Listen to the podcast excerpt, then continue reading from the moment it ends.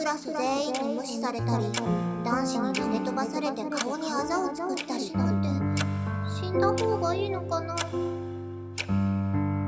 してこんなに虚しいんだろう薫の初めての彼氏が俺だったらよかったのにな。女性なんか一生信じられないと思ってたけど薫のおかげでそんな気持ちは消えたよ。100%両思い体質で生きることは私たちを本当の幸せに導いてくれる。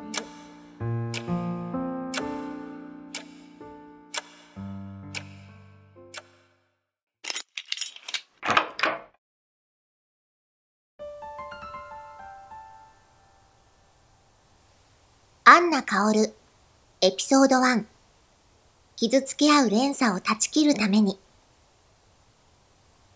卒園アルバムの絵を描き終えて顔を上げたとき、私、びっくりしちゃいました。周りの女の子たちは、遠足で山に行ったとか、水族館が綺麗だったとか、そんな絵を描いていたんです。男の子たちは覗いてみると、なんと飛行機の絵とか車の絵とか、そんなのを描いているんです。私は自分の絵を見直しました。私のことを三人の男の子が奪い合っている絵です。2歳の時に私はママと同じ女だって気づいてサインペンでお化粧をするようになりました。どんな表情やポーズが一番可愛いか研究して鏡に向かって練習していました。4歳の時に初めて男の子に恋をしました。それからは幼稚園に大好きな男の子がいつも8人くらいいました。男の子と手をつないでお家に帰ったり、お姫様抱っこされたりしてみたいなーって毎日思っていました。女の子はみんなそうかと思っていました。あれれ一人っ子で、父方母方双方の祖父母にとって初めての女孫でもあった私。大切に可愛がられて育った。食卓ではおかずの取り合いも起きず、欲しいおもちゃは親戚の誰かが送ってくれる。小学校に上がり、それが普通でないと気づくのが少し遅かったのかな。毎日何か持ち物がなくなる。クラス全員に無視されたり、男子に投げ飛ばされて顔にあざを作ったり。担任の先生は見て見ぬふり。自分なりに考えられるどんな方法を試してもダメ。世界に居場所が感じられなかった。私なんて死んだ方がいいのかな追い詰められて担任の先生に相談した。帰ってきたのは、あなたが悪いんでしょうという一言。ありのままの私でいると嫌われ、いじめられる。正しいはずの大人。教師も警察も誰も助けてくれない。何のために生きているのかわからなかった。だけど、死にたくない。明日は変わるかもしれない。ただそう願って学校に行った。死を考えても選ばなかったのは恋愛を諦めたくない気持ちがあったからでもある。男の子と仲良くなりたい。彼氏が欲しい。付き合うということを死ぬまでに経験してみたい。どんな目にあっても恋愛体質は変わることなく、そういう気持ちも強くなるばかり。でも方法がわからなくて、恋愛テクニック本、心理テストやおまじないの本を読み漁った。人がどうしてひどいことをするのか、なぜ自分がこんな目に遭うのか、その答えが知りたいという気持ちも手伝って。十二星座や血液型別の男の子の特徴や、それぞれに有効なアプローチ法をすべて暗記し実践。けれども、努力の実ることはなかった。中学校に進学した。明日は変わるかもしれないという期待をかけては落胆し、人目を気にしてますます心を閉ざす日々だった。そんなある日、日本中を震撼させた神戸連続児童殺傷事件。私は愕然とした。中学生が人を殺したことにじゃない。彼に対する世間の大人たちの反応に対してだ。6歳の頃から死を考え、それでも必死に生きてきた私には、人や世界に絶望する気持ちがわかる。私にはたまたま味方でいてくれる母や話を聞いてくれるピアノ教室の先生がいた。もしも、私を受け入れてくれる場所がなかったら、誰一人味方がいなかったとしたら、私だって少女 A になっていたかもしれない。大嫌いな学校なんて火事になればいい。そう思ったのも、一度や二度じゃない。私が今、少女 A でいないのは、たまたま味方がいてくれたからだ。人を傷つけたり殺したりしたい。そんな風に生まれる赤ちゃんがいるわけじゃない。人が人を傷つけたり、殺したいと思ったりするのは、それだけの背景があるからこそ。それなのに、凄惨な事件を目の当たりにした大人たちが、なんて怖い子供だとことを片付けようとする。その姿勢に、私は唖然とした。私は、誰も傷つかない世界が作りたい。誰もが生まれてよかったと思える世界が見たい。誰かを傷つける人が、誰かに傷つけられたことのある人だということを伝えなくちゃ。物事を表面的に判断せず、そうした深いところまで理解して助け合える世界でないと、不幸の連鎖は終わらない。どんな人にも寄り添える、誰にも理解されない人のことも理解できる、そんな存在になりたい。世界を変える影響力のある芸能人か、人の心に寄り添える少年院のカウンセラーになろう。その事件をきっかけに、私はそう決意したのだった。エピソード2モテることと幸せと告白これで11人目10年かけて身につけてきた心理学の知識やモテテクニックが功を奏し高校生になった私は少しずつ男性にモテ始めた。モテるためという基準で、高校もアルバイト先も選んだ。高速のゆるい高校、かっこいい男の子のいるアルバイト先、髪を染め、ピアスホールを開け、華やかな自分を演出した。それは、恋愛経験がないというコンプレックスを埋めるためでもあった。バイトのない放課後は友達とナンパスポットに繰り出す日々。報われなかった過去を埋めるには、それに過去私をあしらった人たちを見返すには、多くの男性に好かれることが必要だ。そうすれば、好きな人にも愛されて、どんな傷も、満たされなかった思いも報われるはず。そんな思いで生活していた。告白された人数を真剣に数えていた。どうしてこんなに虚しいんだろう。高校に入って気の合う友達もできた。彼氏も作れるようになったし、告白されることも増えた。でもなぜか、好きな人に好かれるということが一度も叶わなかった。好きと言ったくせにバレンタインにしか会いに来ない彼氏。何ヶ月も音信不通になる彼氏。女を下に見る彼氏。好いたり付き合ったりしてくれるのは、そうした不誠実なイケメン。それか、タイプじゃないものの、性格のいい人だった。出会いを増やして恋をしても、好きな人の親友に好かれてしまったり、いいなと思う人が私の友人を好いていたり、人よりこんなに努力しているのに、どうして私だけうまくいかないんだろう。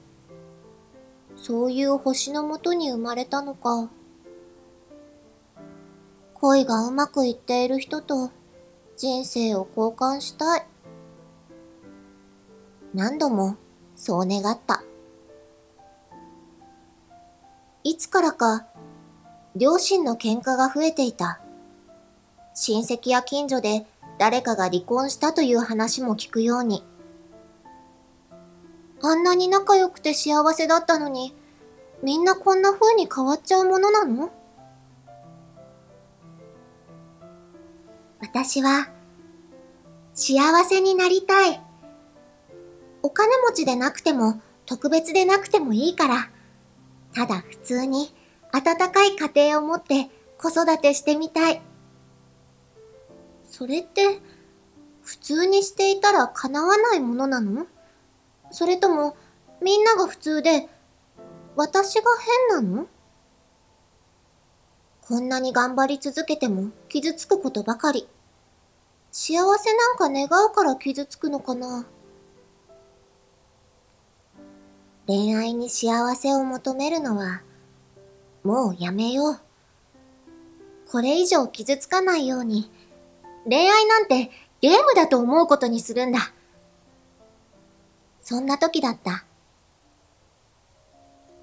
カオルの初めての彼氏が、俺だったらよかったのにな。初めて言われた言葉。想像さえしていなかった。恋愛経験が少ないと嫌われると思っていたのに。恋愛経験が少ないこと、いじめられていたことや、本当は怖がりでいつも強がっていること、自信がなくて時々消えたい気持ちになってしまうこと、そんな私のすべてを受け止めてくれる人だった。タイプじゃないからと振っても、この気持ちは止められないから待つよと言われた。付き合ってからも、俺はカオルのすべてを受け止めたい。カオルの初めても俺が全部欲しかったな、なんて笑う人。こんなに心の温かくなる恋は初めてだった。この人となら結婚しても幸せになれるかもしれない。初めて、そう思った。希望は捨てずにいよう。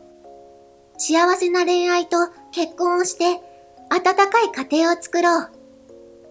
そして人生に絶望した子供や大人を一人でも減らしたい。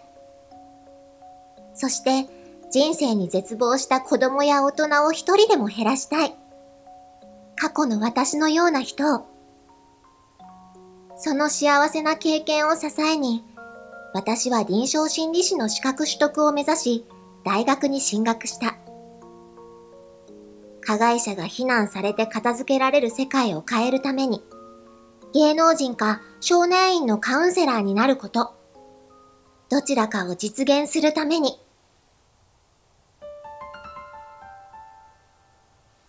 エピソード3私はありのまま、存在を許されている。大学では心理学を学びながら芸能事務所に所属し、学生団体の活動にも励んだ。相変わらず恋愛に貪欲に生きていたし、好意を持たれることも多かった。女友達もたくさんできた。いじめられた経験から人の顔色を観察し、感情を読み取る癖がついていたのだと思う。その場にいるほぼすべての人の望みがほぼ正確につかめて、しかもそれらにある程度答えられるようになっていた。無意識になのだけど、どこに行っても可愛がられた。男性にも女性にも。年上、年下を問わず、どんな人にも。初対面の男性と一度二度話しただけで、こんなに好きになったのは初めてだ、と熱烈に好かれることもしばしば。条件反射のように気を使った結果、好かれる人間関係。帰宅して部屋で一人になるとどっと疲れが出て、数日間誰にも会いたくなくなる。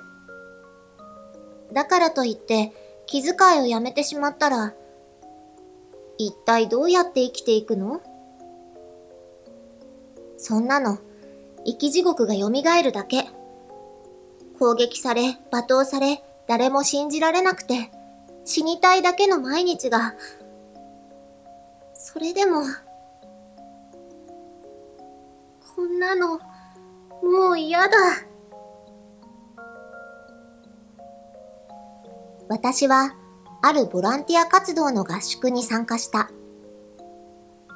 心に決めていた。この合宿中、私は一切気を使わない。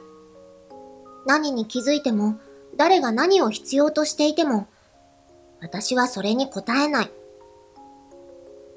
きっと私は白い目で見られ、嫌われて、罵倒されて、この合宿を終えるんだ。それでも、そんなことを一度経験してみよう。そう思った。そして、その通り過ごし、解散する間際のこと。かけられたのは信じられない言葉だった。カオルちゃんってすっごい気遣いできる子だよね。は？何？私の何を？からかってるの？面食らって言葉を失う私に、その子は言った。さっと鍋敷きを出してくれたじゃない。誰も気づかなかったのに。それは、私が記憶に留めてすらいない行動だった。気遣いはしない。誰かがティッシュを欲しがっていても出さない。盛り上がっている輪の中で一人仏頂面を通す。そんなことばかりしていた合宿期間の、ほんの一度、ほんの一瞬の出来事。私自身に何の無理もない、こぼれるような自然な気遣い。彼女はそれに気づき、素敵だと声をかけてくれたのだった。そして、その瞬間を見ていなかった他のすべての人からも、私は一言も罵倒されなかった。いつも通りだった。受け入れられていた。何一つ気遣いしようとしなくても、何ができなくても、何をしてもしなくても、私は存在を許されている。もう、誰かに好かれるために生きるのはやめよう。自分を苦しめるほどの気遣いなんかしなくても、私は大丈夫。私は一人にはならない。完璧じゃない自分、最低だと思っていた自分が丸ごと受け入れられる経験を通して、そう決めたのだった。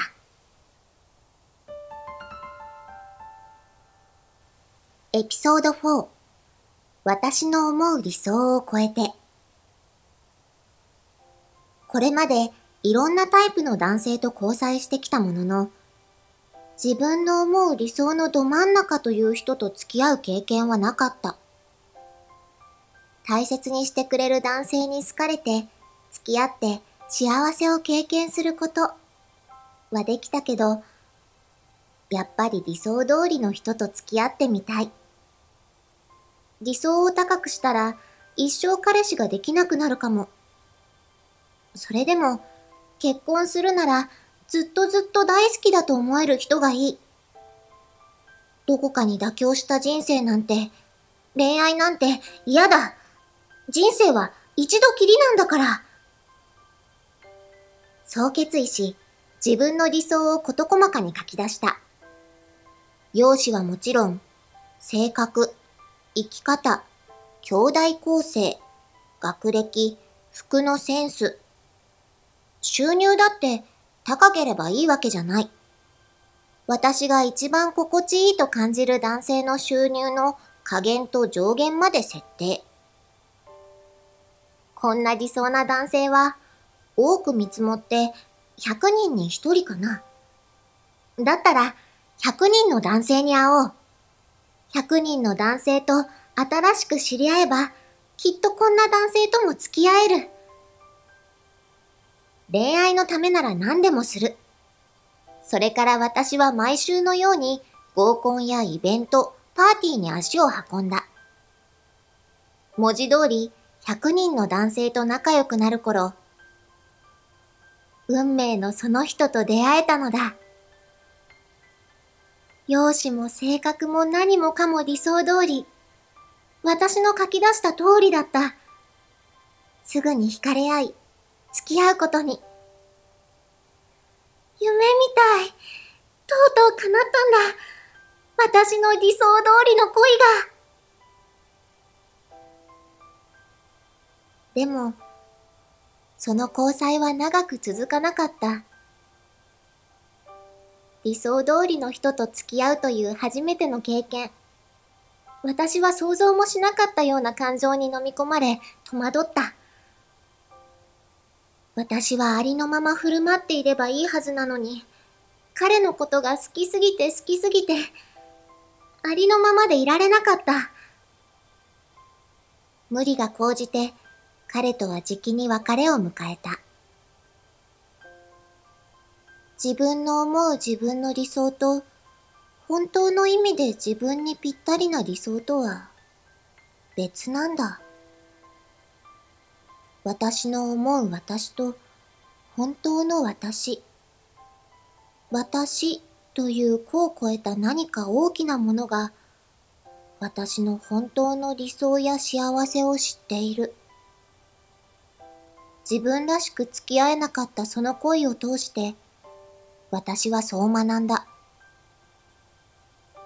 一方で、別れ際に彼に言われた言葉から気づいたこともあった。女性なんか一生信じられないと思ってたけど、カオルのおかげで、そんな気持ちは消えたよ。好きで好きで仕方ないという私の一途さが、彼の過去の傷を癒していたっていうのだ。ただ好きになって付き合って思いを注いだだけなのに、それが一人の人生を変えた。長い交際ではなかったけれど、その事実は私に確かな自信を与えてくれた。私と付き合うことで別れても幸せになってゆく人がいる。恋に辛いことはあっても、きっと無駄なことなんてないんだ。恋って、なんて素晴らしいんだろう。私の本当の理想を知っているのは私ではない。と、理屈ではなく経験から理解、納得できたことで、その後は理想を追い求める気持ちがあっさり消えてしまった。同時に、ありのままの自分で恋ができるようになった。そして、恋は本当に素晴らしいという確信が増した。その後、なぜか私は片思いというものをしなくなった。好きになった人には必ず好かれ、彼氏が欲しいと思ったら彼氏ができる。今は彼氏いいかなという時期には、恋ではなく、人としての恋を向けてくれる友人だけが大勢いてくれる。恋愛も、恋愛以外も、望んだことが現実化する。100%両思い体質の人生がここから始まった。エピソード5 100%両思い体質の恋愛コンサルタントとして心理学にも芸能活動にも限界を感じ大学を出て私は普通に就職をしたフリーターになったり OL になったり紆余曲折を経ながら私は体得したこの100%両思い体質を追求していた。4歳の頃から学んで実践してきたモテテクがなぜ10年間実を結ばなかったのか。なぜ高校デビュー以降トラウマになるほどモテるようになったのか。それなのになぜ好きな人にだけは好かれず幸せでなかったのか。理想の彼と別れた後、なぜ100%両思い体質になれたのか。なぜ子供の頃いじめられたのか。なぜ嫌われる怖さが克服できたのか。なぜありのままの自分で受け入れられるようになったのか。100%両思い体質になってからの幸せや穏やかさを思えば思うほど、これをつかむまでに歩んできた道のりの果てしなさにもクラクラした。いつだって恋愛に悩んでいる人は周りに大勢いる。私の経験からエッセンスを抽出すれば、私ほど時間をかけずに誰でも100%両思い体質になれるかも。100%両思い体質が個人の体験としてではなく理論で再現性のある形で説明できるようになってから私は別の葛藤を経験するようになった。恋バナをする。友人たちが恋に悩んでいる。20代半ば頃から私には誰のどんな状況の恋の悩みにもある程度の答えが見えるようになった。けれども、その答えや解決策は彼女らにはほぼ届かない。本質的であればあるほど届かない。友人のアドバイスというフィルターがかかるからだ。恋に悩んでいる大切な人が目の前にいて、私は解決策を知っているのに、それが届かない。それが友人という立場ゆえだとしたら、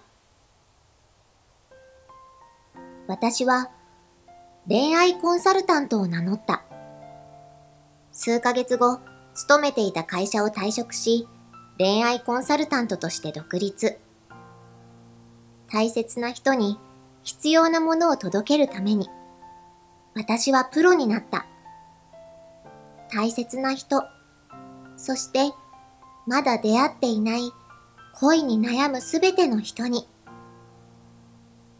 過去の私のように恋に悩みながら、必要なものがわからず試行錯誤している人に、私の力のすべてを届けるために、自分が理想だと思う理想ではなく、本当の意味で自分にぴったりな理想を手に入れる。それが恋であっても、恋以外の分野であっても、100%両思い体質で生きることは、私たちを本当の幸せに導いてくれる。4歳で恋に目覚めてから、たくさん傷ついて体得した100%両思い体質。これを、私は全力で伝えたい。だって、恋愛はこの世で一番崇高で人を成長させてくれる営みだから。その恋愛で幸せを経験する人が一人でも増えることは、いじめのない世界、世界平和につながるから。私の絶望する、いじめのない世界、そして世界平和に。今の私は知っている。小学時代に私をいじめていた子の一人は、両親の離婚を経験したばかりだった。幸せな恋愛、幸せな結婚をするカップルが増えれば、そこに生まれ育つ幸せな子供たちも人を傷つけようとなんかしない。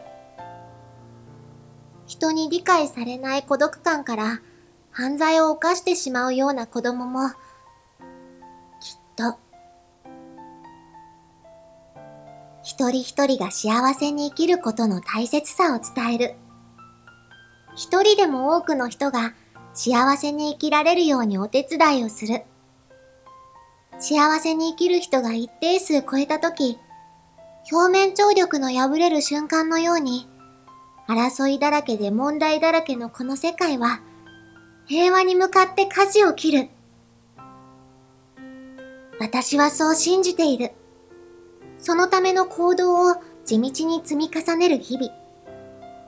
目の前の人に、今ここから、人生に絶望していた過去の私に届けたい。そして、過去の私のように、恋に、人生に悩んでいるすべての人に伝えたい。これが私のキーページです。